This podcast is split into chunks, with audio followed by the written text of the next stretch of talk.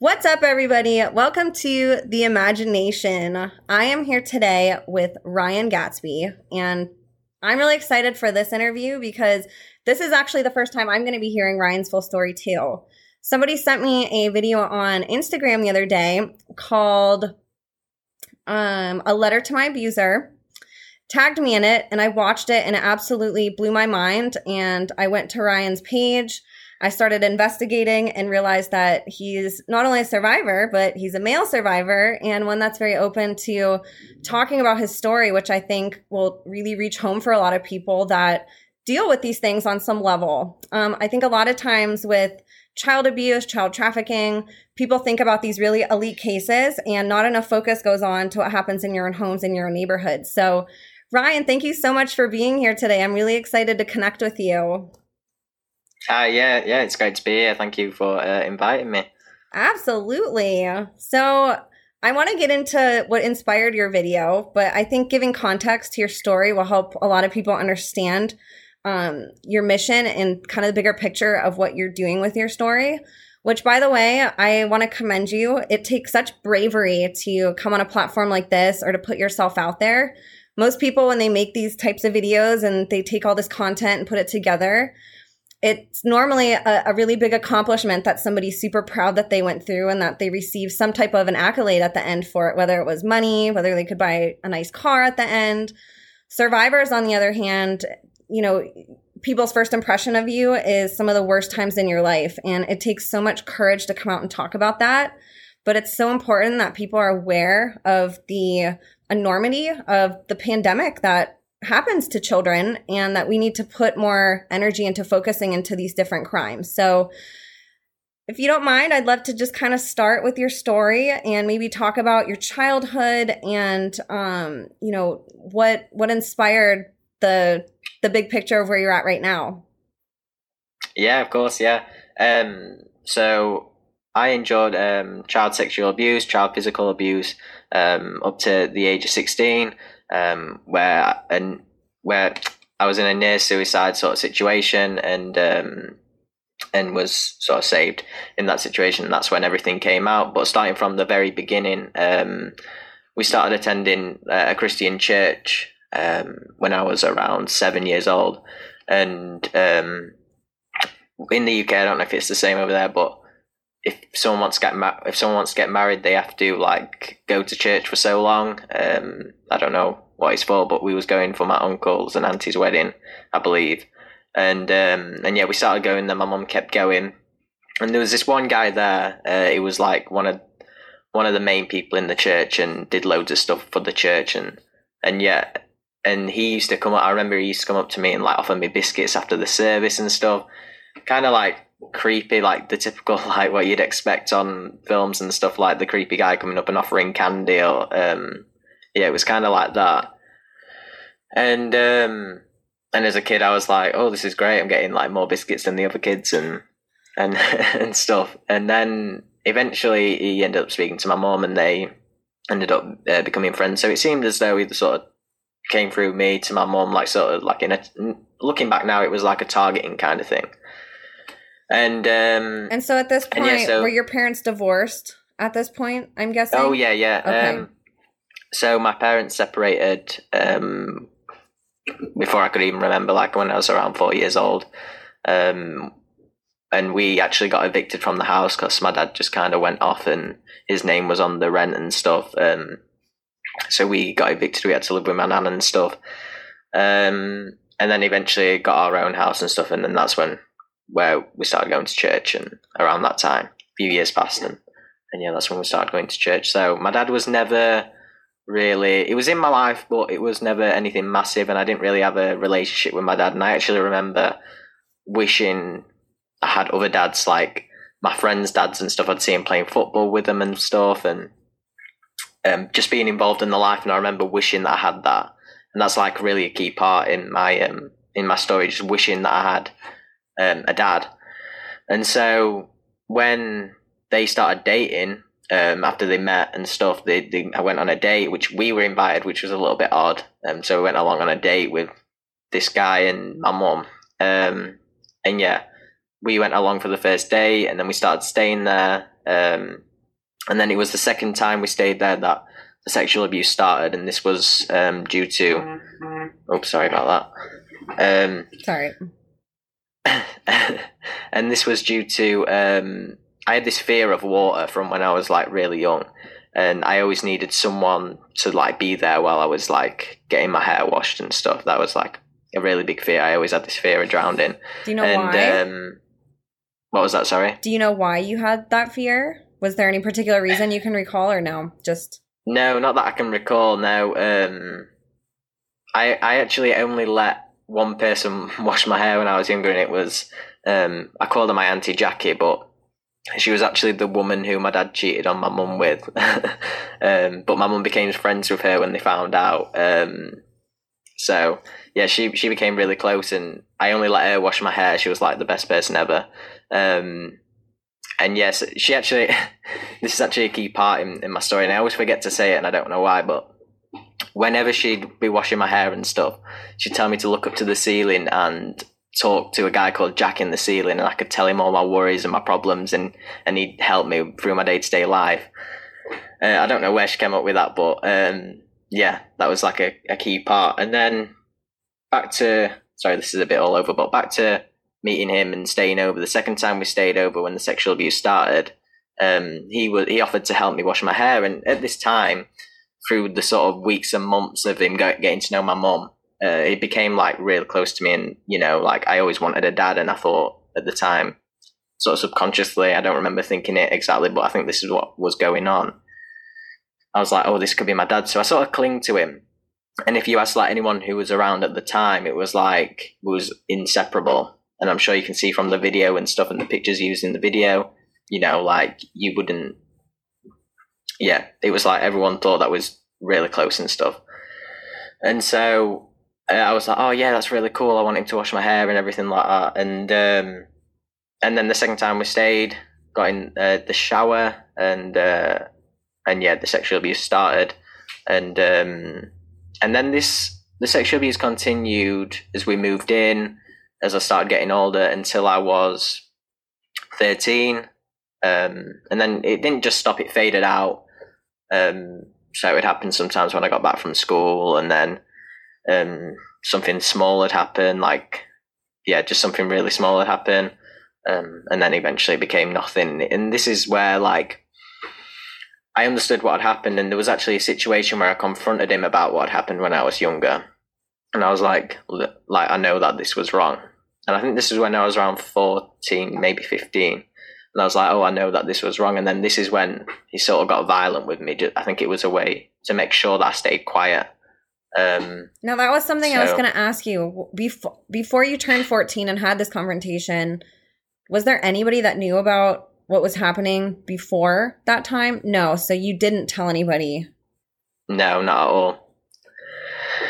Um, yeah, it was. I didn't actually know that uh, that it was wrong. It was like he told me that this is what dads did and stuff like that, and I, I didn't know any difference. Like I said, I was like not really close with my dad, and like he'd never sort of bathed me or anything like that. So It sounds just- like he groomed you.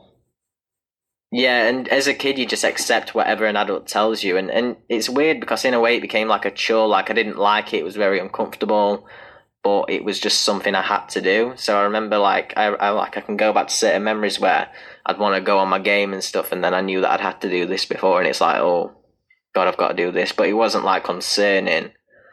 Um, and then yeah, but going back to like what my auntie Jackie told me, I remember when I was really young and I was really uncomfortable while the abuse was happening in, in the shower and stuff. I'd go back to talking to the guy in the in the roof that she told me to to talk to, um, to like distract me from what was going on. And she actually passed away, um, like around the time, bef- like around the time the abuse was happening. So it was like I feel like she sort of rescued me in a way from like it affecting me because I just used to dissociate into speaking to this imaginary like character.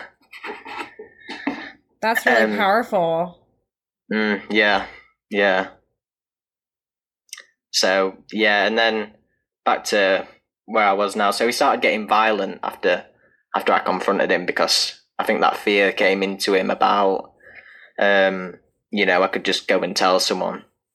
And the ways he would be violent was sort of ways that wouldn't mark me on the surface. So like strangling me or like hitting me in the stomach, stuff like that, or like nipping me, which sounds odd, but he would nip me uh, like in public. If something I was saying, like I remember going on about um, the Jimmy Savile situation, and I was like talking about like paedophiles and stuff, and this was in front of my family. And under the table, like twisted my leg, and I knew that means, oh, I need to shut up, basically, or something worse will happen. Um, and so, yeah, yeah, that's where it kind of went to. And then um, I started feeling suicidal when I was like 14, around the same time I confronted him. Um, I think my worst fear was anyone finding out what happened, even though I wanted it to be out. I, I just, in like, in young guys especially, it's. I remember friends at school making jokes about paedophiles and stuff, and I just thought, what would they say about me if they knew that this is what happened to me? And he also played on that as well. Like it, it'd be like, um, oh, imagine if your friends knew what what had happened and stuff, and you know that was such a big fear for me. So I felt extremely trapped, uh, and there was some other stuff going on. Like he had, I discovered cameras in my room. So one night I was laid in bed, and you know, like on webcams where a little light comes on when the webcam's on.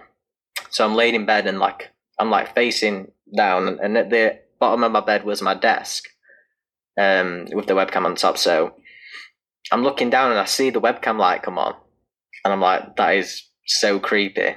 So like I sort of hide under and I crawl down to, to, to the desk and um, and I turn on my computer screen from the, from the back.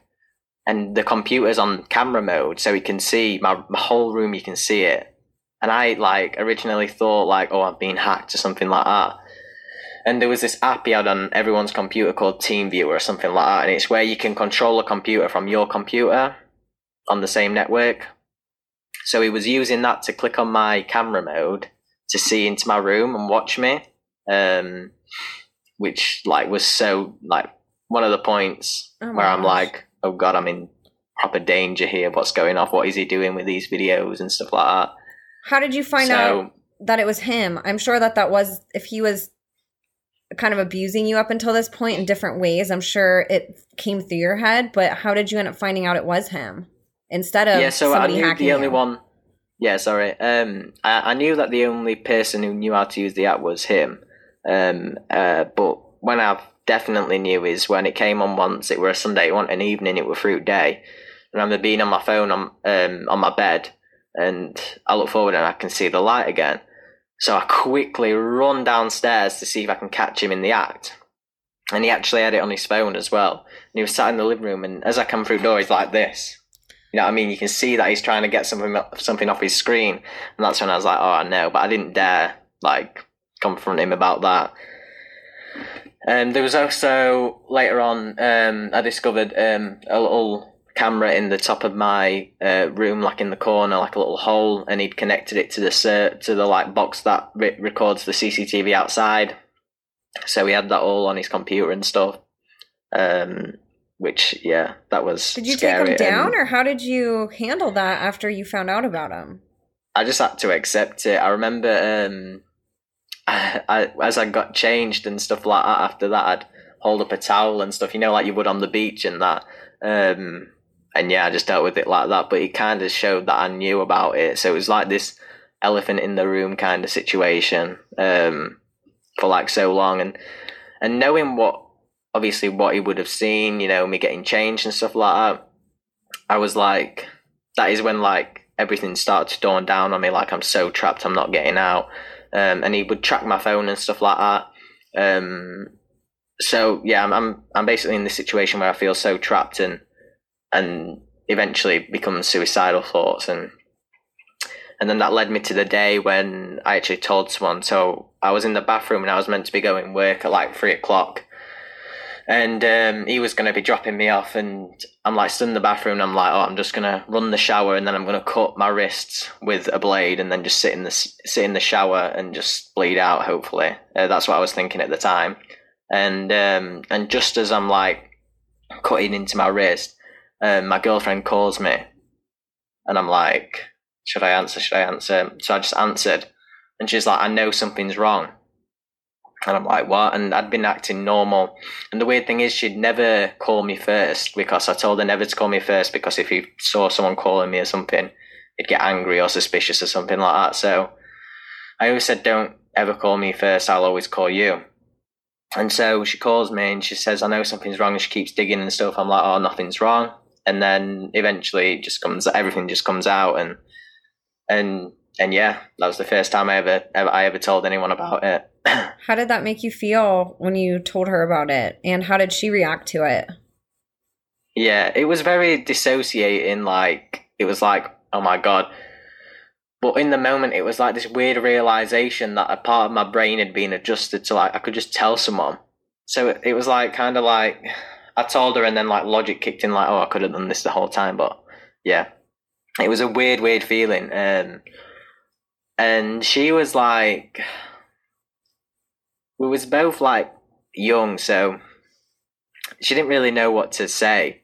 Um, but she was like, okay, um, I need to tell my mum, I need to tell my mum. So um, she went off the phone. Obviously, she was like consoling me, making sure that I'm going to be okay. Um, but she went off the phone and, and went to tell her mum.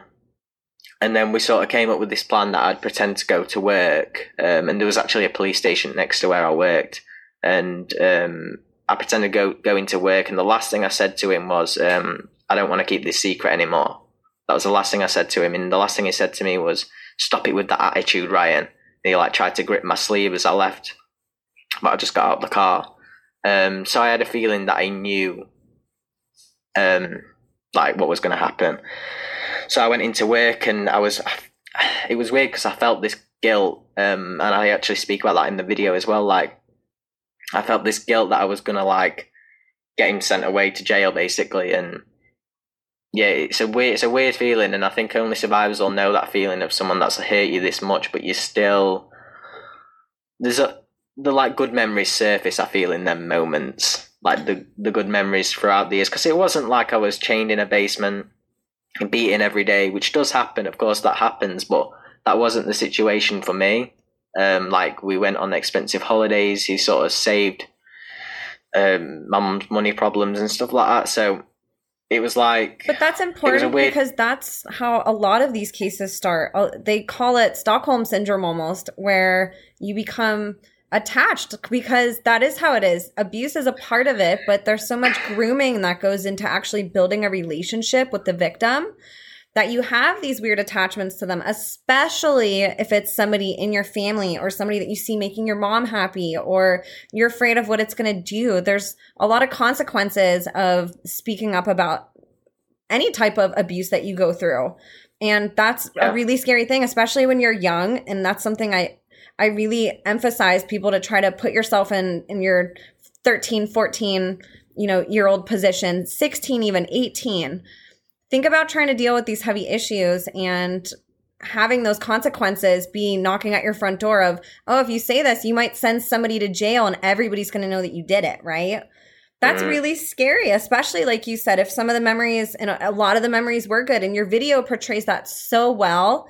It shows him being, you know, you see him dancing and playing in the pool and he looks like a normal dad in your video. Yeah. yeah. Right? It's yeah. like and he disguised what he did to you so well that not even your own mom knew what was going on, right? Yeah, that's it. Yeah, yeah. It's um, well, we came to find out later um that he was sort of uh, a little bit experienced in this. Like he'd abused a lot more people before me, um, like a lot of people. So wow, it was like. How did you find um, that out?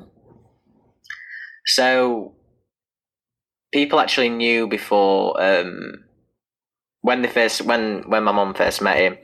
Um, he told her that there was allegations made against him once. Um, and then everyone around at the time, like there was the vicar at the church who was involved in this, and so many people were like telling my mum, like, "Oh yeah, it was all just false allegations. It got you know proven wrong or whatever." So that was kind of always there. And then actually, this is all over, but it's just there's so much to unpack in this. But I once came home from school. I can't remember what age this was. I want to say like thirteen or something like that. And I and I came back from um, from after school football, and there was police at the house. So I go in and um, and they're like, "Oh, there's been an allegation made against you." So this was two so far, um, and they they actually a social worker actually asked me, "Oh, has he been abusing you?" And I said no.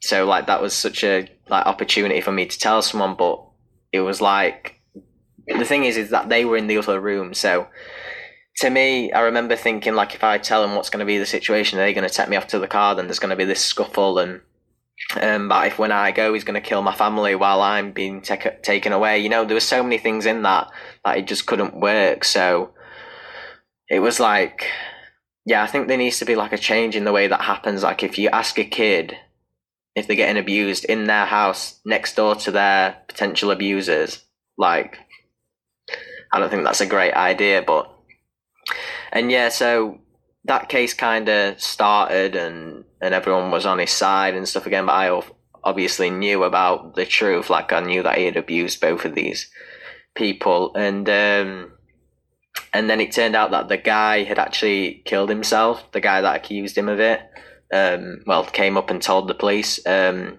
he killed himself many years before. So a few days later, it were like, oh, um, we can't do anything else because um, the key the victim or whatever has, has ended his own life. So that was like a like a massive moment for me like yeah. I just felt like quite a bit of guilt but um and then yeah like it was weird because in a way he was celebrating this this poor guy's death and he knew that he did it. So.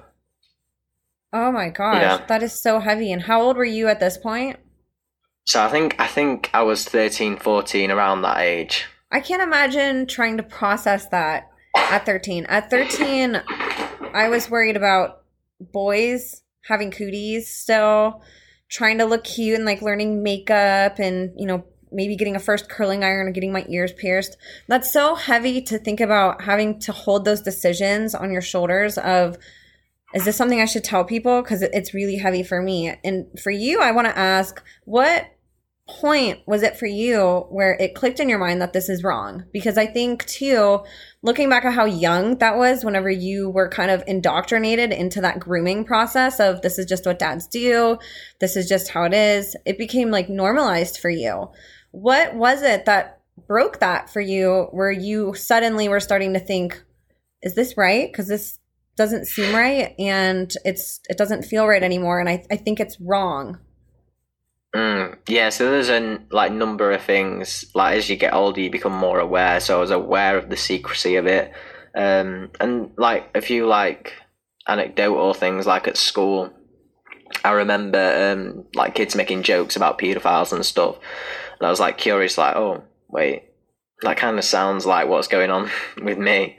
Um, and then also I watched a docu a documentary. I used to love documentaries even when I was young, and um, uh, I watched a documentary. I think it's called The Devil Child or something like that, which is a really horrible name, but um, this it's about this young girl and she endures a lot of sexual abuse in her childhood, and then she becomes um, like um, like really poorly and mentally ill and stuff, and traumatizes um, this foster family and stuff. But I remember hearing about her sexual abuse, and I was like, oh, that's what's going on. And then that was like sort of the one of the key moments where it clicked like yeah this is this is what's been happening. Wow.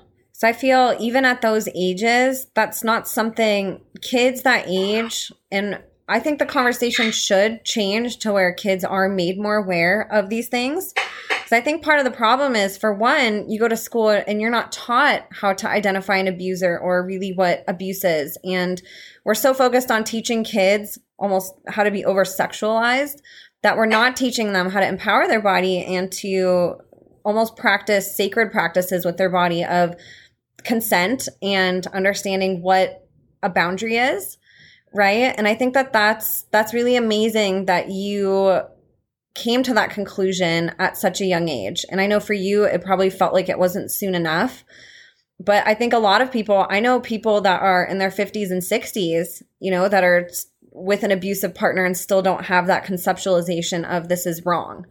or mm. maybe they do, but they don't have the courage to talk about it or to do something about it or to leave, right? And here you are, you're a, a brand new teenager, right? And you're having to conceptualize that you're being sexually and, and physically and really emotionally and mentally abused too. That's such a, a, a programming that you go through from such a young age, and you come to accept that this is just kind of how it is. And you almost have to find out otherwise through a friend or how you said watching a documentary of what's wrong and what's right instead of having that empowering information come from your education or even parents understanding how to talk to their kids about that so yeah. how was he how was his and your mom's relationship did they have a good loving relationship and it was something she was totally shocked about or something she would have been or how did she kind of how does she fit into this and how did she react to all of this yeah, so um, he was kind of on the surface, like around people and stuff. It was like the life of the party and stuff like that. Um, he was very sociable, but like so, even behind closed doors, it was like he'd insult everyone all the time. So my sister, my mum, um, like he'd call them fat and like loads like just curse at him and stuff all the time. And and so the relationship was kind of like very like controlled on one side in my opinion. Um and and yeah like yeah that's about it like i just remember seeing how controlled my mum was like financially and stuff um and yeah yeah that's all. And it was mainly my sister that got a lot of the wrath of the bullying and stuff. Like she was verbally like destroyed on a daily basis. Like it was awful to watch. Like he'd criticize everything she was wearing, like the way she looked, just horrible. And she kind of enjoyed the same control and stuff that I enjoyed. Um, but I think that was down to him not looking like suspicious. Like if he just controlled me and not my sister, it'd kind of look a bit odd. So she enjoyed the sort of similar kind of controlling things that as I did. So yeah. Did your sister have any idea at all? Or did she go through anything like that? Or was it just centralized on you? Yeah, so she she didn't have a she didn't no one had any idea of what was happening. Um she didn't experience sexual abuse or anything like that. Um she was yeah, she there was actually a situation once where she walked in on on what was happening, but he kind of explained this away. Of something else. I think it was like a medical issue. He said, um, and yeah, Megan was uh, my sister. Megan, um, she was so young that she just was like, oh, okay. Um, so yeah. And so when you finally did start talking about this, what happened after you were a little bit older and now you're using your voice and you're talking about it? Did your mom end up finding out and how was her reaction when she, when she actually was confronted with the fact that you went through this? Yeah, so when I was at the police station, um, they took me to this separate place and this was like a place especially for children speaking up about abuse. So I was in this room, I was being recorded and like after the first interview, I did like two that night, and I was there for like four or five hours. After the first one, um, there was like, "Oh, we're going to arrest him now," and I was like, "Wow, that's like crazy." And I remember feeling this like joy inside me, like, "Oh my god, I'm actually free." And so they went to my house, and my mum and sister was in. Oh no, my sister was at work, so my mum and him were in. And they came in and arrested him in front of her and um, mum was like, "Wait, another one, another one. Who's this this time?" They wouldn't tell her. And then he went upstairs and apparently he was like messing around. I think he was trying to destroy like evidence or whatever. Um, but he went upstairs and they were like, "Come on, you need to go. You're not even meant to be upstairs." Because um, apparently he wanted a jumper or something like that. Made an excuse to run upstairs. And then in this time, uh, the policeman got a bit annoyed with him and apparently just said, "Oh, it's Ryan that's made the allegation." And then that's when my mum found out and um, like sort of lashed out at him and were trying to scream at him, but he just kept his head down and got put in back at police car. Oh my goodness! And then how were you right there whenever all that was happening? no, thankfully, like that was a big fear of mine. Like I like I said earlier, like with the social worker situation, like I didn't want to be there when everything came out in front of him because that would have just scared me. Um, so I was still at the the police station or this special place where children can speak up about abuse. Uh, and yeah, they they went and arrested him at the same time, and yeah. Oh my gosh! So he gets arrested. Are you knowing what's happening? Are they telling you, "Hey, we're going to go arrest him"? And are you kind of being walked through what's happening and what happens to you after that happens? Do you just go home after that? Do they keep you there? What happened after that event? Yeah, so when they went to arrest him, uh, they didn't keep me updated with anything that happened after that. Um, um, but I just went to my girlfriend's house, slept on the sofa, and stayed there for like three days. I was like, I don't know, I had this feeling that I'd be able to manip- manipulate my family to be on his side, so I kind of didn't want to be around anyone. Um, but that night, my mum did come and see me with my sister and was like crying and stuff, and we sort of spoke a little bit then, but I never like spoke about it openly to them all. Um, and yeah, so I stayed there, and then eventually I ended up staying at my uncle's um, with them. I know they were staying at my mum's friends, so I didn't end up living back with my mum for I think it was like two of two months maybe. Oh my gosh, that had to have felt really dramatic for you. Were you still going to school at this time too? Uh, I was at college, like in between. It's not the same college as you have. It's like um, like yeah, just after high school to get into uni. Um, so I was at college and yeah, I, I only took like two days off, and then I was straight. I was straight back to college because it was weird because I, I'd always known about this. Like it wasn't such a big like shock for me, but I feel like I should have took a little bit of time off because after that, things like for me mentally went downhill a little bit. How so? Um. So this is this was the first time, which is a little bit odd. I always like to get my hair cut like every two weeks, and I'm very I'm usually very like um very like want to look or like the best I can and stuff. And I just let myself like fully go, like didn't cut my beard or anything. A little bit like now, but um, and um, and then my like my hair were all bushy and stuff. And then I started starving myself, so. Uh, I didn't eat for like properly for like a month, and I went into like ketosis, and I had to go to A and E because I'd lost so much weight. Uh, I was really ill, and um, and yeah, I didn't go out the house in that sort of starvation period for like so long. Like I didn't see anyone. Um, what was going through I, your mind?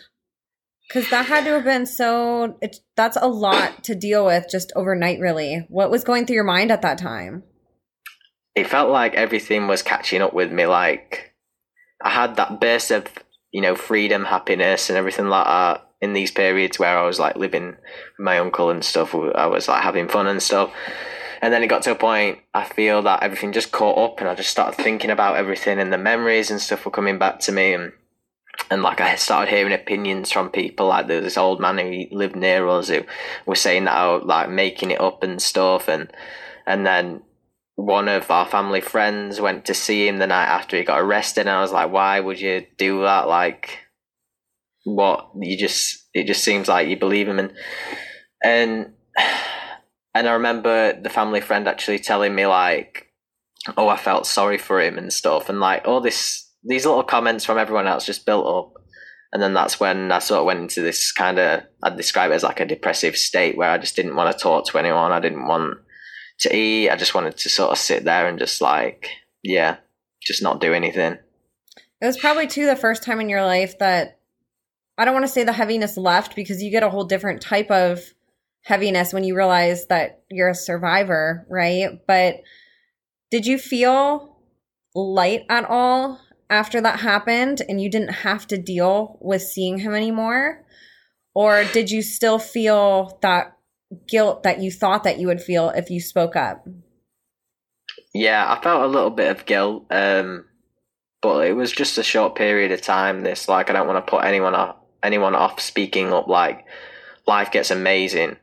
It's just dealing with these little little hiccups, you know, like I just felt like I, like I say, I, carried on with everything when I should have took a little bit of time off to sort of deal with stuff a little bit better. Um, and yeah, I was just a bit hard on myself, like just getting back to college, wanting to do work. But I ended up just leaving college, quitting job, quitting my job, and everything like that. So yeah, I think it's just important to give yourself time in situations like that. Just even though you may not feel like it and you want to just get back to stuff, just give yourself time to like process everything. And that's what I should have done. But yeah, it's really hard to know what the right path is to heal, right? I think yeah. a lot of times when something bad happens, and I see it all the time, even if it's not something as serious as what you went through, but let's just say a normal breakup, or you lose your job, or you're going through some type of stressful situation. A lot of people, I feel, they make themselves more busy, so they almost don't have to confront what's going yeah, on, right? So and like sit with it. And I think mm. that you're right. That's that's an important part of healing, but it's so hard to know when to do that, to like actually sit with that sucky feeling and say, "Oh my gosh, I don't have this perpetrator looking over my shoulder 24 hours a day." But now that I have time to think about all of this, I don't want to think about it, right? Like I don't mm. how do I not think about it? It's scary to sometimes I think, especially whenever you come out of something, then you get to look back and say, oh my gosh, look at all that time that I spent with this person, or look at all that time that I went through this. And it can be so overwhelming and yeah. traumatizing, even just on your body and your mood and your energy. Yeah, that's so true. Yeah. And like, the thing for me was, is that I kept thinking about like the influences he has had on me as a person and stuff. Like, the person who I am today is also down to obviously the things he did, the negative things he did, but also the way that he brought me up in a way. Like I said in the video as well, you raised me. He did raise me, and like a lot of the reason, like I was terrified of a lot of things as a child. I'm not sure why, but I was just scared of a lot of things, and like he was one of the reasons that got me over a lot of the fears that I had. But obviously replaced it with this, you know, trauma. So yeah, it was such a weird feeling. Um, in that period of time just trying to deal with everything. It was very hard. Well, obviously now you're you're speaking about this and I want to get into your video and kind of how you've progressed, but after going through this period where you're feeling really depressed, you're feeling heavy, you're not talking to anybody, including your family almost. How did you start to climb out of that? At what point was your tipping point to instead of keep going down in the darkness to where you started to see the light and started to follow it? Yeah, uh, it's quite one of the reasons is quite weird, but we got a puppy like just before I ended up getting into this sort of um, state. So the puppy was always with me through like all of everything that was going on. It was like the reason I got up in the morning, really, and um, and like he got because as he got older, I needed to walk him. So the only reason I'd go out is to walk the dog, and then this sort of expanded to oh, I'm going to walk him in the morning, then I'm going to uh, run with him in the afternoon, I'm going to go somewhere else, and that sort of built my confidence a bit more. I ended up meeting up with people with the with my puppy, and and and yeah, that sort of socializing with people more and stuff.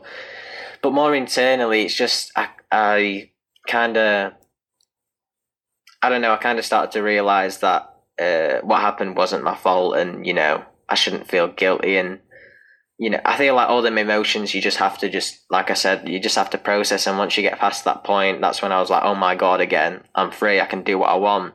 And I remember I just used to go out for hours just knowing that no one's gonna be calling me up asking me where I am and stuff. And um and just meeting up with my friends all the time and just yeah, just accepting sort of everything that happened and um and enjoying you know, my new life in a way. It felt like a new life. So, yeah. What advice would you give if anybody's watching this right now and whether it's something they're going through at work, trauma that they've dealt with that's deep inside of them, that's wanting to come out or wanting to heal and they don't know where to start? What advice would you give to somebody who's kind of at that tipping point but not quite there yet? How can somebody start to get there? Yeah, I think the main thing is just trying to switch your your mindset like it's so easy like think about your day-to-day tasks like when you know everyone goes through this but you know you've got to get something done and some days you'll think oh um, oh, that I can wait, I can do that tomorrow. Um, and then some days you're like on it, you're like, yeah, I'm gonna get this done, and, and it's it's so weird how your mindset can affect your actions. And so I think just trying to implement a more positive mindset on everything, like it's so easy to get caught in your own issues, and like I always say this, but never uh, compare your own problems to someone else's, and never judge someone because they haven't been through what you've been through and stuff. Um, so yeah, I think it's just whatever's going on, trying to switch your mindset and just focus on on the positives of the situation. Like when I'd think about what I can do now, what I couldn't do before, and and you know, in abuse situations specifically, like trying to distance yourself from the connection with that person and realizing that they wasn't sort of in the relationship for the same reasons as you. Like you was in it because you know you was a child and you didn't have a choice, and you loved this person because he was your dad. Whereas this person didn't love you. This person used you, and you know. That was one of the things that you know helped me get past the point of um, that guilty feeling and stuff. Like just like just realizing, like, hang on a minute, this guy, he didn't have good intentions from the start. So why do I feel guilty now? He's getting what he deserves. So, so yeah. I think those things are so powerful because a lot of people go through pain's relative, right? So somebody could go through something way worse than what you've gone through or way less than what you've went through. But in certain people that go throughout the spectrum, that pain can feel that same exact way, just that heaviness and that depressiveness and depression on any level just feels like crap, right? And I think yeah, a lot of people have trouble pulling themselves out of that and realizing, am I going to let my story use me for my whole life, even though it wasn't a story mm-hmm. that I chose? Or at what point am I going to get up and use my story and figure out why it happened to me and what I can do to empower others with it? And that's yeah, something yeah. that attracted me so much to you just as a person because this is the next part I want to get into. You actually created this incredible visual that, as I said earlier, was sent to me, which I think is really impressive because you live all the way in the UK and I don't even really see these stories pop up much in the United States. And I want you to talk about your video, but it was called A Letter to My Abuser. And I want you to talk about what inspired you to make this and the story behind this incredibly impactful video.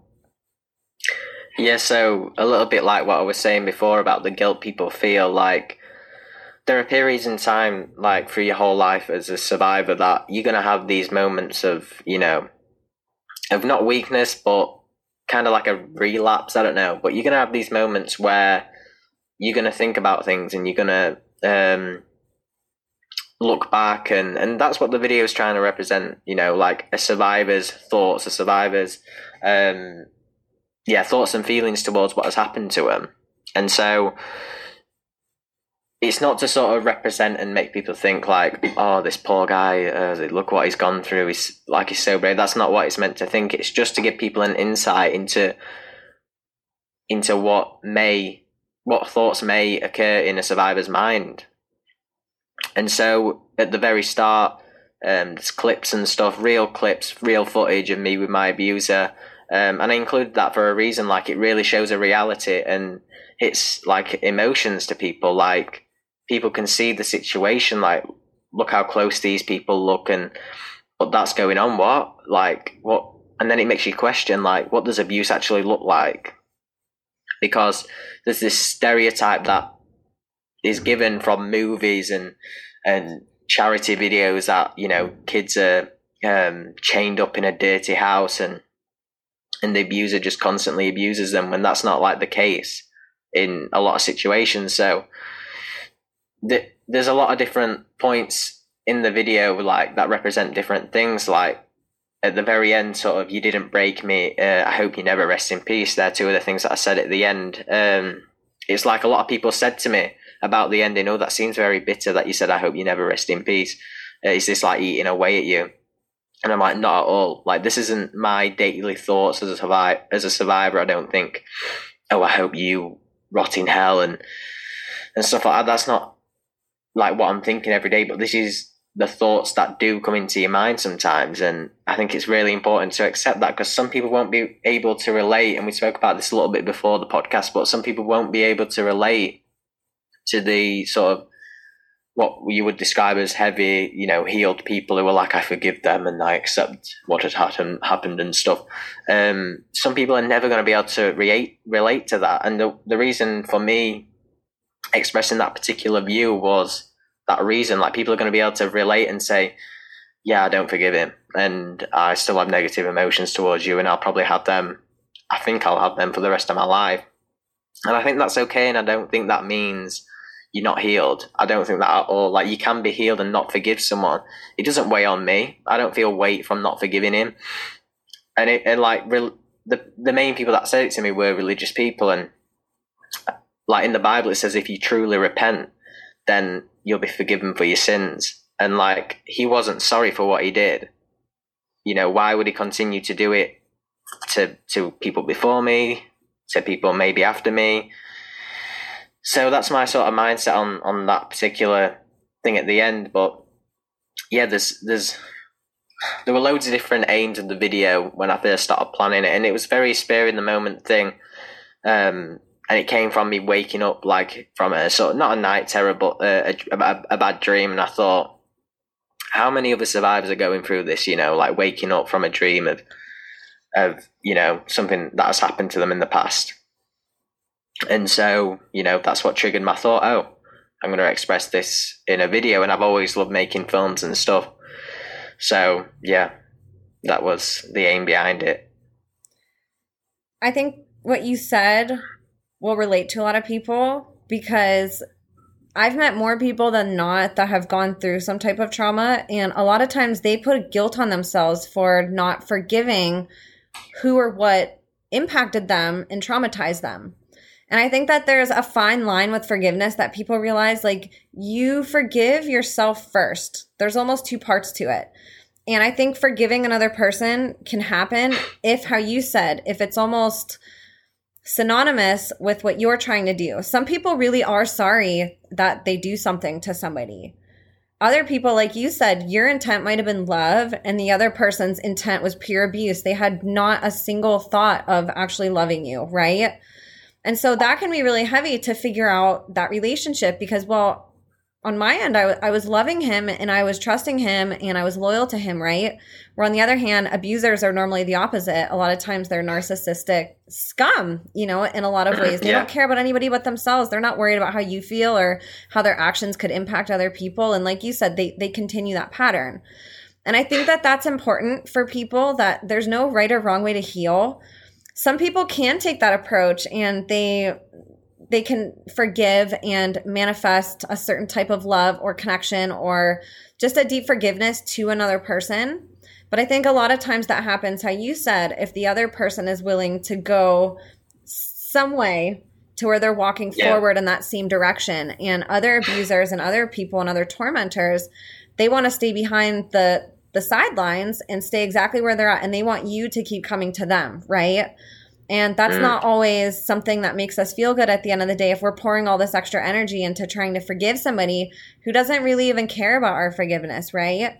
And I think that that was a really powerful line that, how you said, some people might not have been expecting that.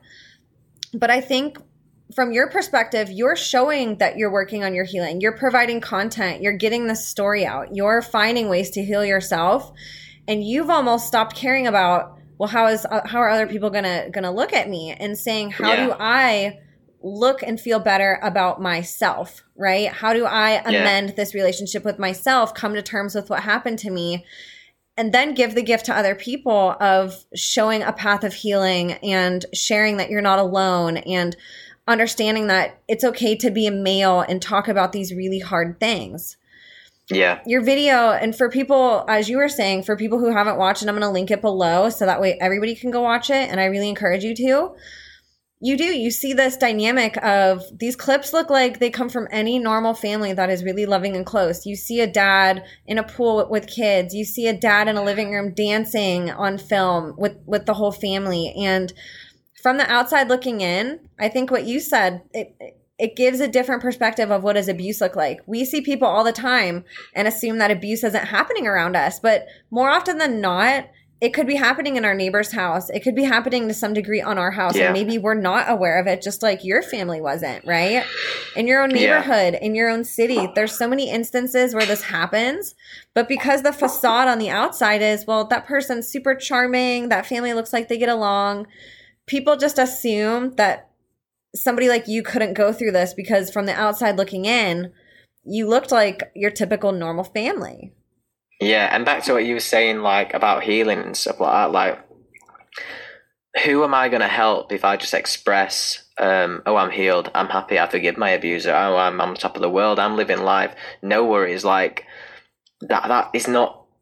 Obviously, I'm not trying to like sort of downgrade anyone for how they think, but I do see it a lot where people are like, "Oh, I'm meditating this morning, and and I'm and I'm going to do my." um exercise this afternoon and I'm going to like all on this sort of self-help kind of page but they're not expressing the difficulties that they actually have and, and the majority of the time it's all fake because we know as we know inside as human beings every day we have ups and downs there's no one that has a full day where they think oh I'm positive today I'm going to do this and you know no matter what you've been through in your life you're to eh, through every single day there's issues that come up and as as a survivor, I wanted to express that specifically because, in a way, I'm tired of seeing people like telling people how they should be healing. Like, just because you are forgiving your abuser, and, and that doesn't mean it's right for everyone else. You know, um, and it just makes people feel when I when I hear like stories of oh I went and spoke to my abuser and stuff like that. It, it kind of makes people who would never even want to be seen near this person ever again kind of feel like oh I'm a bit naive, I'm a bit stupid, and that's how I even felt when people were telling me what they thought of the video. Like oh you seem bitter towards this person and stuff like no don't tell me how I'm supposed to feel towards this person and don't tell me that means I'm still broken or I'm still hurt. Like you don't know what I'm feeling inside, and you don't know what other survivors are feeling inside. And it's just, I just feel like that's so important to talk about. But on the forgiveness side, it opens up a really interesting conversation where we think about like the abusers are people too. Like these are people, these are people who have been through stuff in their life and what has led them to this point. And that is one of the massive issues we have with this whole, you know, what survivors and activists, the issue we have because what are we fighting for here? Are we, you know, are we trying to incarcerate these people and lock them up forever? Are we trying to understand these people and what has led to led to this point? Are we even trying to rehabilitate rehabilitate these people? Do they deserve being rehabilitated? You know, and you know, it's such an interesting topic because these people are monsters. What they have done is disgusting, and as a survivor, like my views are always contrasted between um, you know, keeping people safe, which is uh, there's there's like loads of different reasons why what we'd do to an abuser after um, you know after they've done this act. Um, so we're trying to rehabilitate them. We're trying to punish punish them. We're trying to deter people from doing the same thing, um, and protecting the public, of course. So like there's all these different aspects, and then there's also like prevention. So how do we how do we prevent this happening again? And you know that conversation is absolutely like huge, and I'm sure we'd need like specialists and stuff to analyze that properly. And um, but yeah, like one of the hardest things for me is what I'm trying to say is the hardest thing for me as a survivor is kind of thinking like this was a person, what has led them to this point. If he was alive, um, what should have happened to him? What would have happened when he got out. There's all these different things like in this topic that are so difficult. And something we didn't cover yet, but you just said, just so people are clear. So he yeah. did pass away, correct? Yeah, and it was just before uh, sort of the trial date was to be, the trial date was to be set, but I was informed that it was going to be very soon, uh, and so he, he, passed away under sort of suspicious circumstances, um, which could be suicide or uh, something else. But um, and yeah, that's still just being investigated uh, into his death. Wow. those points that you made just a few seconds ago too, I couldn't agree more with you. And that's something that's come up multiple times when I've been talking with survivors and activists is there is it's grossly neglected the psychology behind both the survivor and or victim depending on what part of their story they're in and abusers and tormentors and pedophiles i mean this is the type of thing that we should be taught as children we shouldn't be taught necessarily about being I shouldn't say necessarily, we shouldn't all be empowering kids to sexualize themselves. What we should be encouraging them to do is study and understand what an abuser could look like, traits of an abuser potentially, and what abusers look for in a victim, right? Because I think that's the mm-hmm. other part too. A lot of abusers do feed on the gullibleness of somebody that's an adult and they're hurting in their lifetime or they're needing something or they have a void in their life that needs filled or they're depressed or children who are very gullible and are very open to suggestions and very open to being trusting. And there's a lot of conversation and context that is missing throughout childhood and adulthood on how to identify those things. Yeah, yeah, definitely. Um, and I think the most difficult thing is there's no one picture for a for a potential paedophile. There's no, you know, there's no like obvious sign of someone like this. They could, you know, they could be sat next to you right now. You wouldn't know. Like that's one thing that one of the things that I've learned from this. Like you just don't know, and you, it, yeah, I don't. Um, it's a massively hidden issue because if a child doesn't like, I didn't want anyone to know at one point. I didn't want anyone to know what had happened. So if the child doesn't want you to know, and the person who's doing it is hiding it so well, then how do we, as you know, outsiders, first discover that, and then how do we deal with that? It's that's why it's such a difficult topic because, you know, if someone steals your car, um, there might be some CCTV somewhere, there might be some you know witnesses speaking up, but in this particular crime, it's just and others around this, you know, sort of topic, rape and other things like that um, is the same issue. Absolutely. And I think, too, it's an even bigger issue on the side of males, right?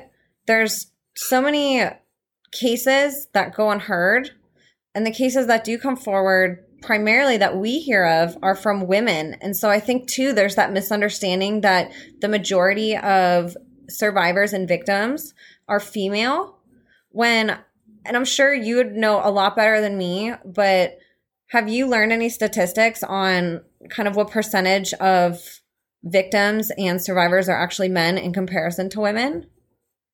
Yeah, I think uh, women is high. I believe it's higher. Uh, is it one in six for men? Um, yeah, I can't say off the top of my head. But it's either one one in eight or one in six for men. Wow. Um, and I think it's a I think it's one in three for women, so it's a lot lot higher. Um, That's crazy though. One in every six to eight men, and even yeah. on the women's side, like that yeah. alone should blow people's minds. So that means, I mean, really, if you're sitting in a room of twenty people, there's going to be about four of those that could potentially be men and six of those that could be women just yeah. in a small group of people. That is really mind blowing. And I'm sure that's not um, just, you know, in the home and stuff. That's like generally like sexual assault uh, or anything like that. Um, but it's like this whole issue uh, being brought to light at the minute, like women, um, you know, coming up and speaking about um, the issues that they face day to day, just living in a world with with men and, and perpetrators and stuff, and and a, a common thing said is like not all men, and that is like obviously it's a really like it's a really um I don't know how to say it. Like um like it's a it's a really naive thing to say because you know men as well we feel like I've never personally felt like victimized or uh, out on a walk I've never felt scared of a woman behind me. You know but I've felt scared of a man walking behind me in the dark and stuff. So we can relate to it too. Um, and you know, there's so I see so many people on my personal Instagram that are always like, "Oh, not all men are like this," and and uh, gender isn't the issue. Gender kind of is the issue when the majority of the people doing this are men, and it's not that we're saying that all men are to blame. What we are saying that there needs to be better education for for men and um, especially young guys because even me growing up as a young guy I remember hearing so many questionable things what my friends were saying about you know consent and stuff and some of the jokes made. And I, I can I can see the point of view that women come from when when they say they felt you know scared of men at points in their life. So yeah it's yeah and I think it's a, too, it's a difficult one at the moment, but a hundred percent. And I think how men and women almost deal with it in some ways is different too. How you said it's it's very intimidating for a man to come forth and say these things because it's not as common and a lot of men choose yeah. to stay silent where i think on the contrary with women um, and i've told this story on another episode i remember talking with friends growing up really little elementary school middle school even high school and you'd kind of joke about like you know your creepy uncle sam that you're gonna have to see at dinner and oh i hope he doesn't hit on you tonight and you know, you almost like I feel like with girls, it's almost made as humor where it's not taken seriously and you kind of joke about it. Oh, just creepy uncle mm. or creepy grandpa or creepy dad or creepy stepdad. Where men, it's really highly highly encouraged, I feel, in our society to just stay quiet or you're weak or you're, uh, you know, you're I don't really care about my language on here. You're a pussy if you come and talk about stuff, you know? And it's like, we need to really start having those conversations too that if any child, it doesn't matter what the gender is, if there's a problem that a child is sensing with an adult, period, it should be a problem. There shouldn't be this any humorizing or making a joke of something or on the male side telling them that you know you're going to be demasculated if you talk about this because i think that is so yeah. toxic and that goes back to what you were saying where you know you go on instagram for example your story sticks out because it's the complete opposite of what you see 99% of that platform. You go on Instagram and you're scrolling and you see a bagel with somebody had for breakfast. You see somebody with their outfit of the day. You see the next, you see people having conversations through content that you would never even ask somebody. Like I would never call you for, right? Or call any of my friends and say, Hey, what's your outfit of the day today? But for some reason, yeah. we think that that's what we have to talk about on social media, right? We we have these yeah. conversations about things we'd never talk about. Where uh. growing up, my best friends were my friends that knew my deepest, darkest secrets. Those were conversations that you had with real friends, right? I never talked about, oh yeah, what are you doing? Oh, you know, I'm having this bagel. Let me show you a picture. Oh, look at the spice on it. Did you know that this salt is from wherever? And it's, we get so caught up on doing oh. things like that that we forget to have real conversations. And I think that that's what your video was, is a real conversation condensed into a couple minutes that people can scroll and say, wait, what is that? That's different than everything else in my feed. Right. Yeah. And for you, how did people react? I mean, I know I I came right out and reached out to you and was like, "Holy crap, that was really impactful." How have other people reacted to your video? Yeah, a lot of the same. Like I've had so many survivors message me and you know say, "Oh, the bit at the end where you say you didn't break me that has changed my life," and and, and stuff like so so many like heartwarming messages. Like I can't even say like a few have made me cry. Like massive paragraphs, people tell me the story and and you know, um, one of them I think said something on the lines of um, when I see my abuser in court, I'm going to tell him that he that he didn't break me and I was like, oh my god. Oh, I just and got like chills. I welled up just from that video, and I was like, oh my god, I don't even know what to say. And yeah, yeah, it's been it's been so it's been amazing. Just some of the reactions I've had. Um, yeah. Because you're Crazy. putting, you're so vulnerable putting that out. I mean, you put actual videos and clips of your actual family. Has anybody else in your family watched it? And if so, what was their response to it?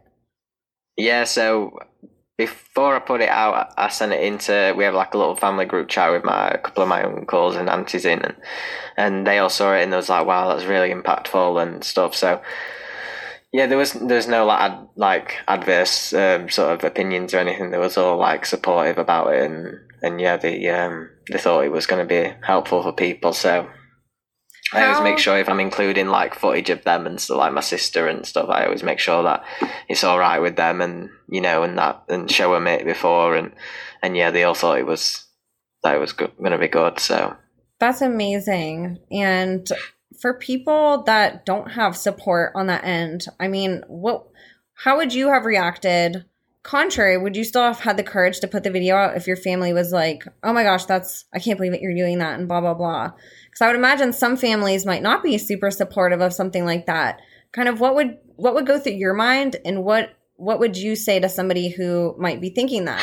Some people might yeah. say, "Gosh, I I have a really supportive family too. Maybe I could try something like that." And then there's other people that might say, "Oh my god, my family would freak out if I ever did something like that." So how do you yeah. kind of look at those two dynamics and what advice would you give to somebody who maybe would have a different story to tell on how their family reacted? Yeah, see, I would have definitely still put the video out. Like, I feel like it is so important. It's such an important message, not just to young guys and, uh, you know, to any survivors out there. It's such an important message to hear, just to be able to show that you can just speak about this and it's okay to speak about about it openly. It doesn't have to be this really difficult this really difficult topic, we can, you know, we can make this an open conversation and not make it that awkward sort of taboo subject. So I would have still 100% put it out no matter what the sort of response was. That's just me.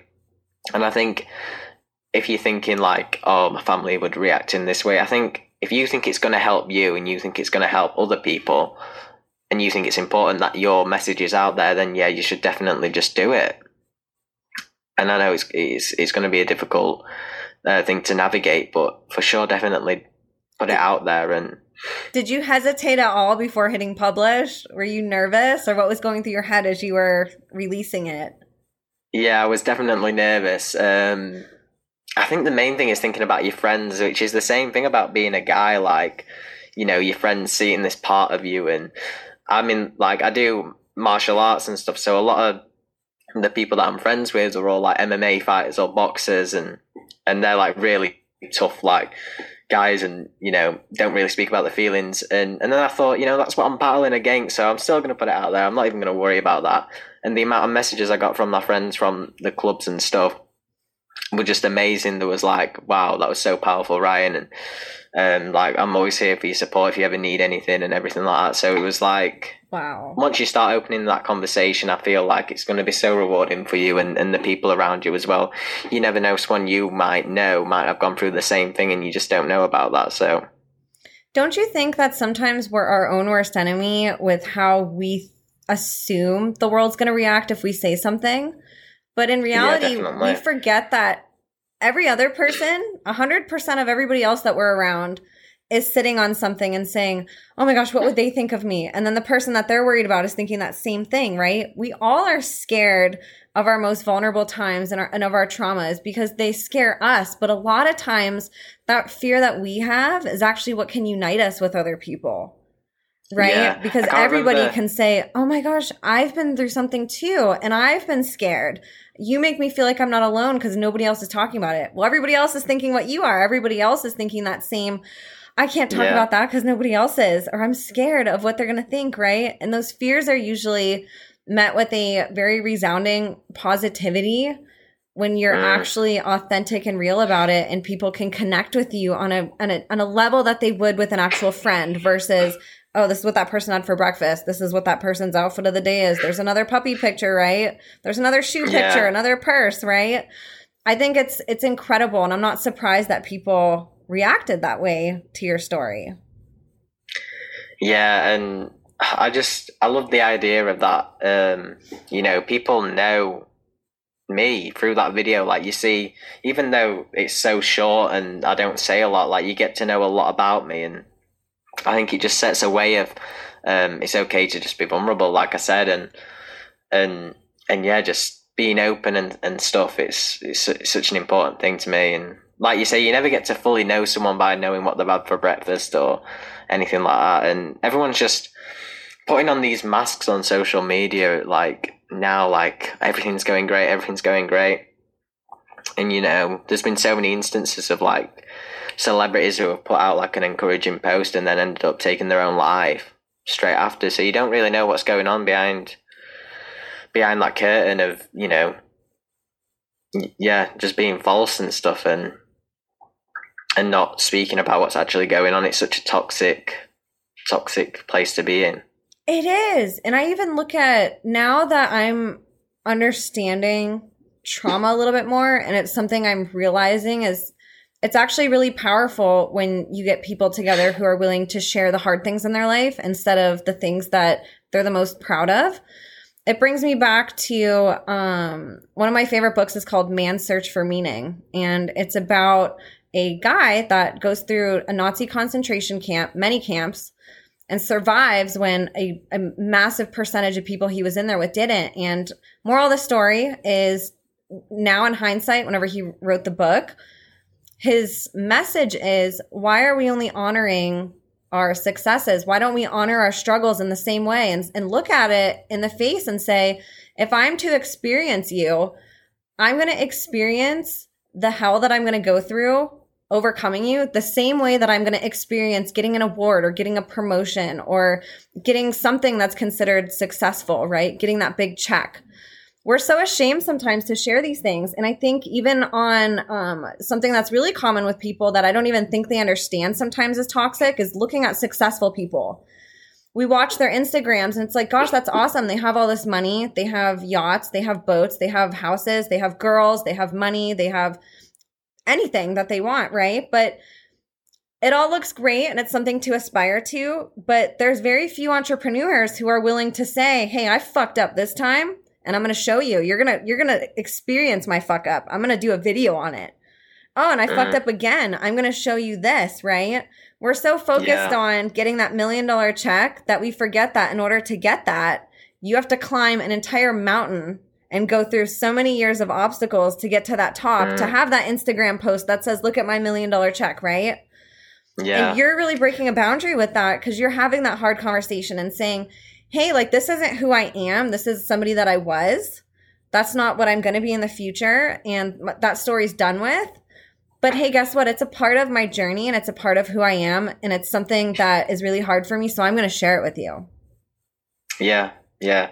And it goes back to like what we were saying earlier. Like, I never want to be the sort of guy but I'm very careful with everything that I post because I never want it to seem like, oh, poor me, you should feel sorry for me and and your problems. So you've just gone through a breakup. Oh, that's nothing. I got abused for eight years. Like, it's just, it's, I, I never want to put that message out there. What I want to put out is, no matter issue that you're going through, whether it's a breakup with your boyfriend when you're 12 years old, or you know whether you've fell over and you've injured your leg and you can't and you can't play football for three weeks and you know whatever that issue is it's okay to just express that. It's okay to do that and and know that you're not doing it for attention or anything like that. You're just doing it because it keeps your mind healthy.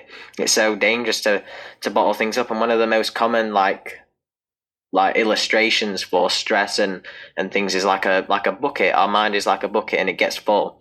And if we keep everything in there you know it's going to overfill and, and and the bucket might get damaged and you know, if we speak it out, we're letting out these issues bit by bit. That bucket just stays level and, and, and sometimes empty, and and that's when you you know when you feel at your best. And we also need to make mistakes and trauma and things that happen to us that are out of our control. Those things are a part of everybody's life, and that's something we need to all get better at being okay with and saying, "Oh, that's mm. just a part of my journey. It's not something I need to be ashamed of." Rather, it's something I should be celebrating to some degree because even if I'm not happy that I went through it, I can do something with that and maybe help somebody else and prevent them from going through it like I did, yeah. right? I can now teach on a lesson that I've learned. I can now teach on many lessons that I've learned and it's not something to be ashamed of. It it's, it turns into wisdom over time, right? Yeah, and that's a key like message. That is what I'm aiming to do, you know, just spread on this um, experience that I've had. It's not to make people feel bad for me or anything. Like you say, it's just passing on that experience to hopefully help someone or impact someone or or even someone that hasn't gone through it to just make them aware of this issue and you know that one person might make a huge change but if one day some politician sees my video and thinks actually that's a huge issue that we need to deal with and yeah it's just that's just what i'm aiming to do just just reach reach those people that need to hear it and, and the people that feel like they may not need to hear it or but could you know impact their lives and make them make some difference. So yeah. I want you to talk a little bit too about the UK. So I'm in America and I, I think it's really cool that, you know, we're seven hours apart and we're having a conversation from across the world about something that that we're relating to each other on and it's a hard topic but it's it's neat how these things really bring people together but i would love for you to touch on for people a lot of people that listen to my podcast are here in america could you talk a little bit about the uk and um, where you guys are at with pedophiles and child abuse human trafficking, those types of issues. Because I've talked to you about this a little bit, but I think it's interesting how a lot of the stories I'm being introduced to as I go on my journey come from the UK. I'm hearing more yeah. from your country than I am from mine. And I'd love for you to talk a little bit about your culture and how these different crimes against children fit in and kind of where where the UK is progressing to. Yeah, so I recently actually did a video similar to like discussing this, and um, you know, it's in sort of two parts, and this is how I did it in the video. But we have to look at you know public opinion on pedophilia specifically, not just child abuse, but pedophilia. Um, what are the attitudes on it, and you know, publicly, you know, between you know um, civilians. I don't know how else to say it, but civilians, what are their thoughts on it? Pedophiles in the UK everyone, you know, the monsters to every everyone thinks that. If you look up, you know, have you seen like Sting videos and things like that? Yep. Like you can see the public attitude towards that is outrage. People want to attack them. People, you know, people want to get them locked up. And in my opinion, that is the correct um, attitude to have on someone who has um, committed a crime, has committed, you know, um, abuse or rape or anything like that. Um, so I feel like in public attitude and civilian attitudes, we, you know, we are sort of appropriately dealing with that. Um, but it's more um, legally and um, like politically where I feel like we have the issues here, and we've had in like we've had historically, should I say?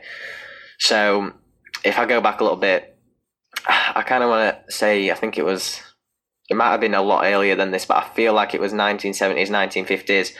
There was actually a, a group created called the Pedophile Information Exchange, and this group had their own like little newspaper and everything. They weren't like they weren't penalised for the sort of things that they said.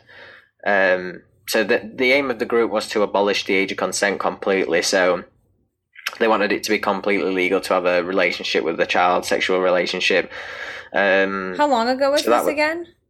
So I think this was 1970s or 50s. Okay. Wow. Um, yeah, so it's not that long ago. Like it's not.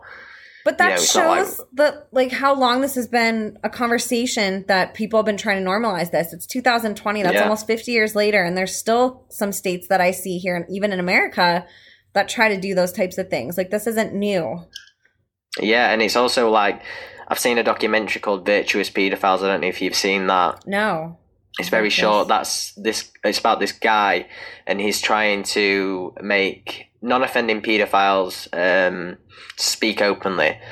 And I think that um, if they're non-offending, you know, I feel like you need to get psychological help, and I think that you know you don't deserve to be punished for this, get psychological help as long as you don't act on this.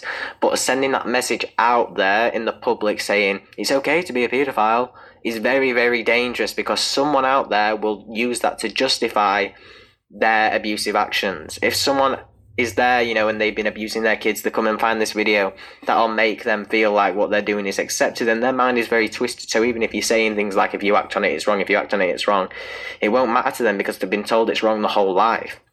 But if they get a hint of acceptance, it's very, in my opinion, it is very, very dangerous. And behind closed doors, if you feel like you are having these thoughts, you may be a paedophile, go and get psychological help. But we don't need to be expressing things in the media and and think, putting things out there where we say it's okay to be a, be a paedophile because that is so dangerous, in my opinion and I'd recommend anyone go and watch the sort of virtuous. I think it's called the Virtuous Pedophiles on YouTube. Um, yeah.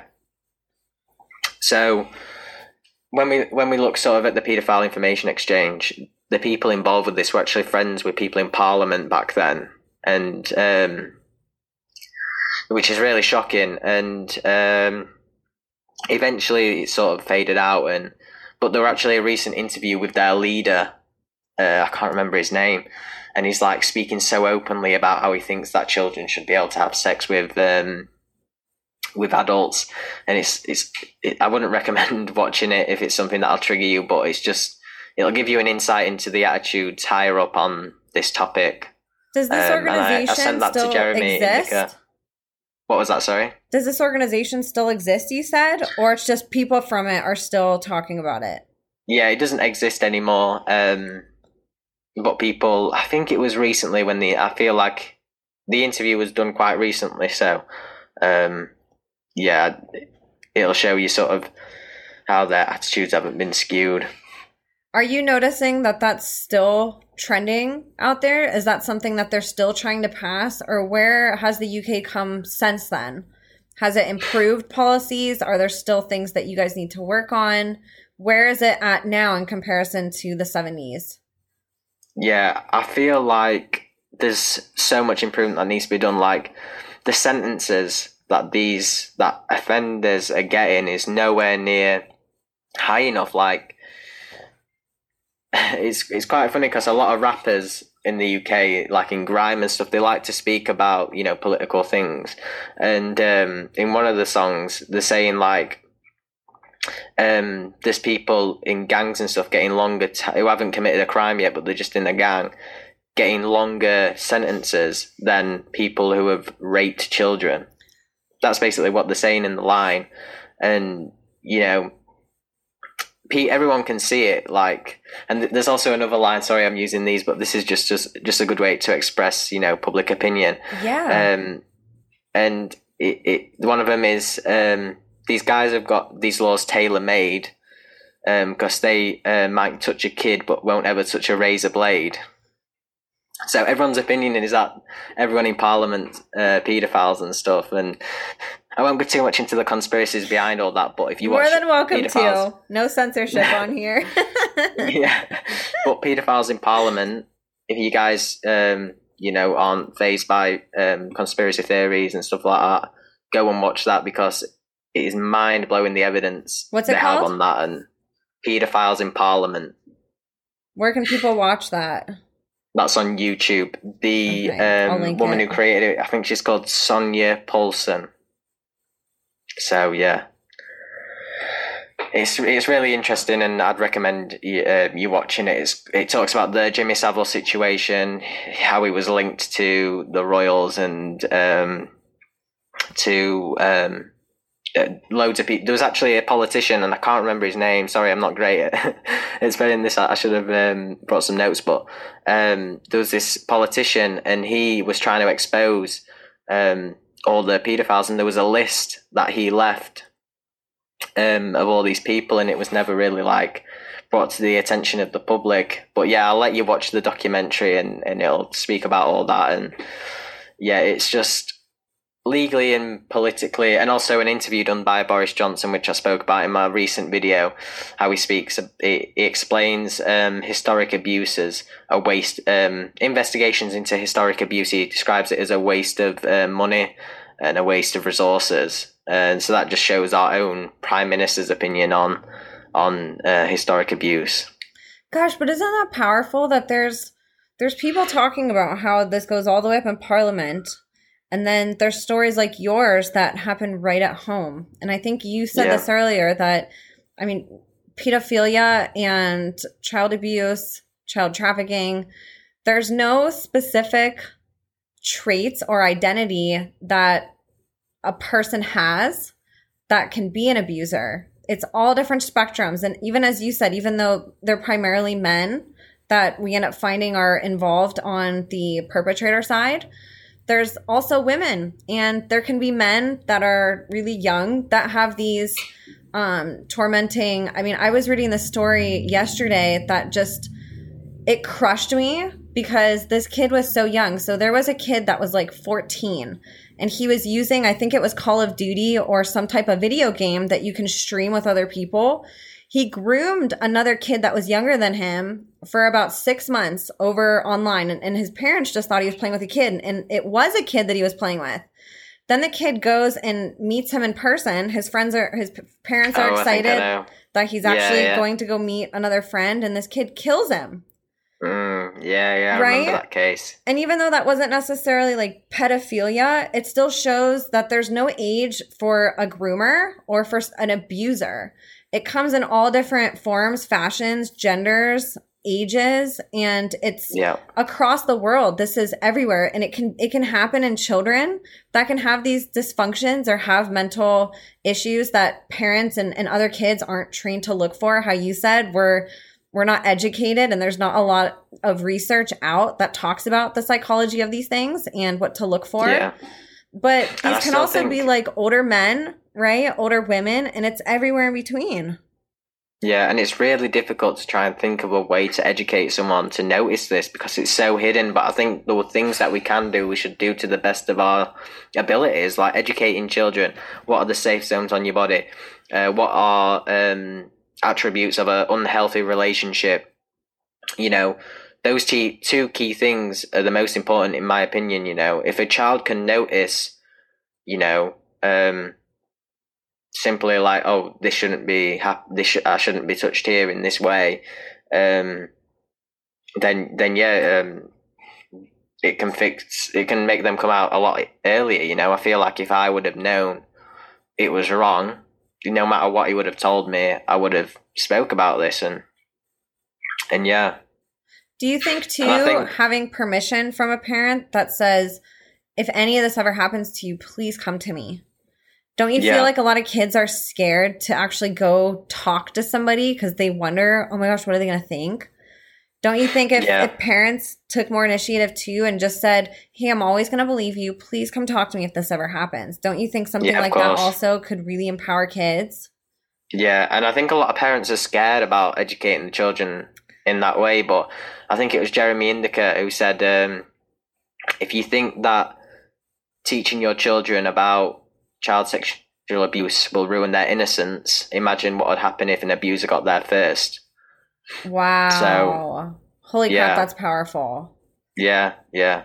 Um, so you just if you are a parent out there and you're wondering how to there's so many different resources out there as well but if you're wondering how to sort of navigate that and you're worried about that um, just think of it in in that way That's it's such such an aw- awkward thing to speak about i'm sure but yeah it's just so important It is. And it's kind of how I was saying earlier. There's adults that still go through these instances with abusers because they they weren't taught as a child, they weren't taught as a teenager, they weren't taught in their 20s or 30s, and they still don't have that ability to connect and understand an abusive situation whenever they're faced with it, right? yeah that's so true And so Yeah. you've created this amazing video. It's being spread. I have no doubt that it's going to continue to keep being spread and that you're going to inspire so many people with it. But what's what are you doing right now as far as helping to push this? Like what are you working on and what's coming up for you? Yeah, so I'm currently just working on, you know, continuing to put content out there just around this topic and trying to open up conversations. Um, a big piece of work that I'm working on is a documentary um, where it's going to look into how uh, child sexual abuse is being uh, dealt with in society. Are people dealing with it well? Is there enough, uh, you know, resources and money being put into uh, helping survivors? So that's one of the big projects I'm working on, and also just fundraising stuff like that. So I'll, I'm just going to continue to just fight to, you know, keep these conversations open and educate children and do whatever I can as And- a survivor. So. And how does your being a male affect how you're going to move forward with this process? Are you going to specifically try to target men with your messages? Or kind of what is your approach on that too? Because I know that you feel very strongly too about being a male and empowering others to do the same. Yeah, so targeting, you know, young guys and just, um, you know, eventually I'd love to do talks in schools and stuff like that, you know, aimed at young guys, but also anyone who's going through this, just, um, but young guys specifically, because there's so much, like I said earlier, in you know friends groups where people joke about paedophilia and joke about stuff like that, and it and it really does make someone going through that feel very embarrassed about what's happened to them. And I just want to share that mess share that message of no, you're strong for getting through that, and you're strong to even be here. Statistically, you're, you're meant to be homeless or in a jail, or you know, you're strong for even still being here. So it's okay to speak about it, and yeah, just just target them young guys, and and also every survivor. So one in six or one in eight. That's crazy. And I think earlier I said 20. I'm at 24, six out of 24.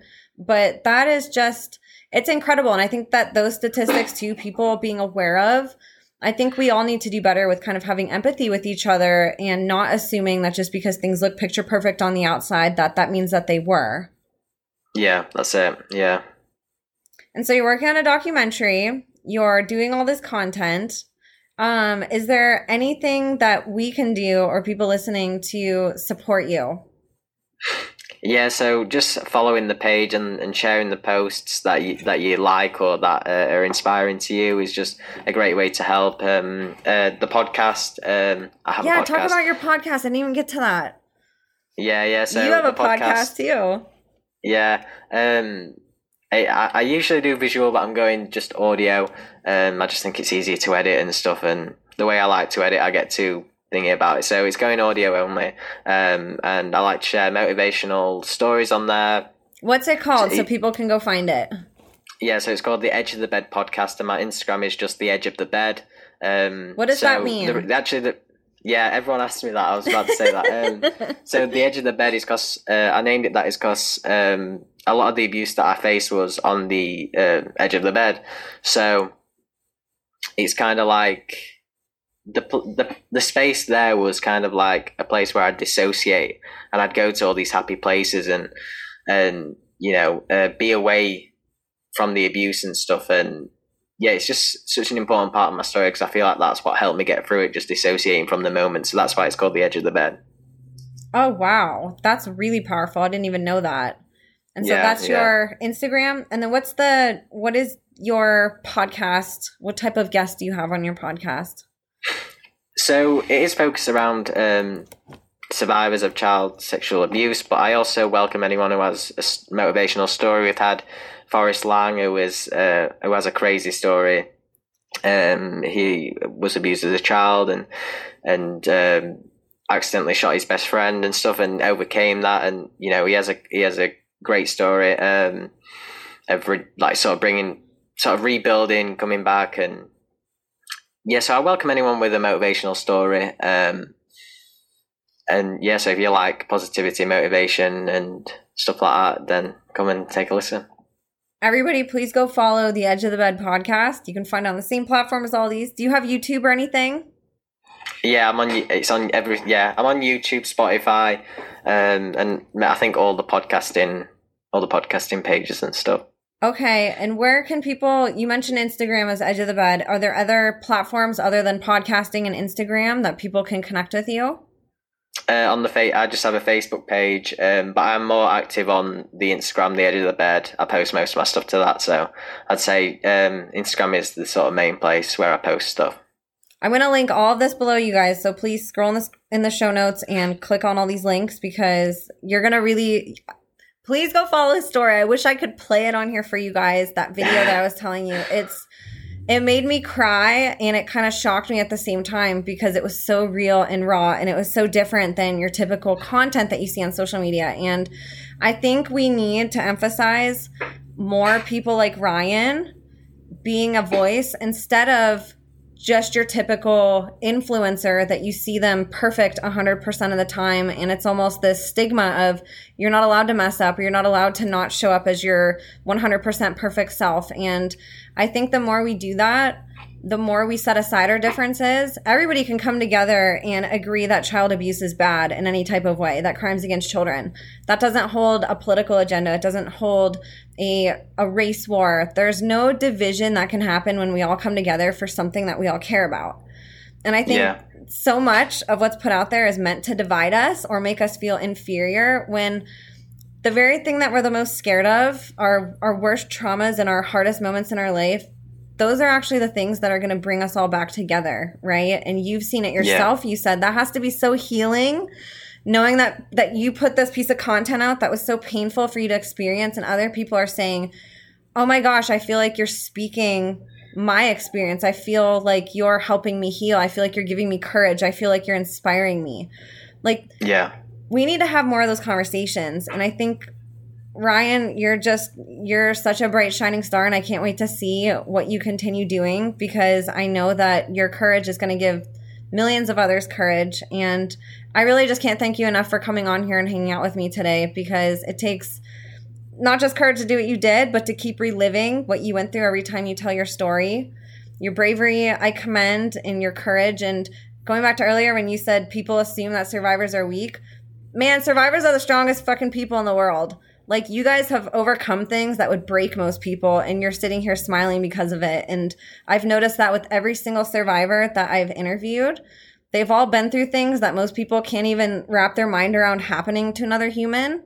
And they're sitting here today t- reliving and telling their story. So you can take that information and hopefully go share it with somebody else and empower them to understand. So maybe we can help other children from not going through this and help other people recognize the signs and to have empathy for people. So just thank yeah, you so thank much you. for coming yeah. on here today. No, thank you. It's been it's been great. Yeah, I've really enjoyed it. Is there anything else that you want to share? Or anything else that you want people to know or anywhere else people can find you before we log off of here? Um just to take everything, you know, that I've said, even if you aren't a survivor, you know, um anything that I've said, don't just think it's aimed at um, survivors or people who have been through extreme trauma, you know. Um, if you're just going through your day to day life and, and struggling, um, you know, I've, I've got a lot of stories on my page where, you know, it's focused around people who have um, survived cancer and, and, you know, other things like that. So I'm not just aiming everything I say towards survivors and don't feel like your problems are inferior. And if you're struggling, you feel like your problems are inferior um, yeah, don't feel like that. I love that. And I love just how much hope that your message and your story gives to everybody. So, you guys, please go follow Ryan. He is an influencer that we need to really lift up. We need to believe survivors. We need to listen to survivors. And we really need to tell their stories because they've been shoved into silence for so much of their life, whether it was by their abuser or even by social media, which likes to censor. So go connect with Ryan. He's absolutely amazing. And you guys, thank you so much for tuning in today. And we will see you next time. Bye, yeah, Ryan. Bye, everybody. Bye.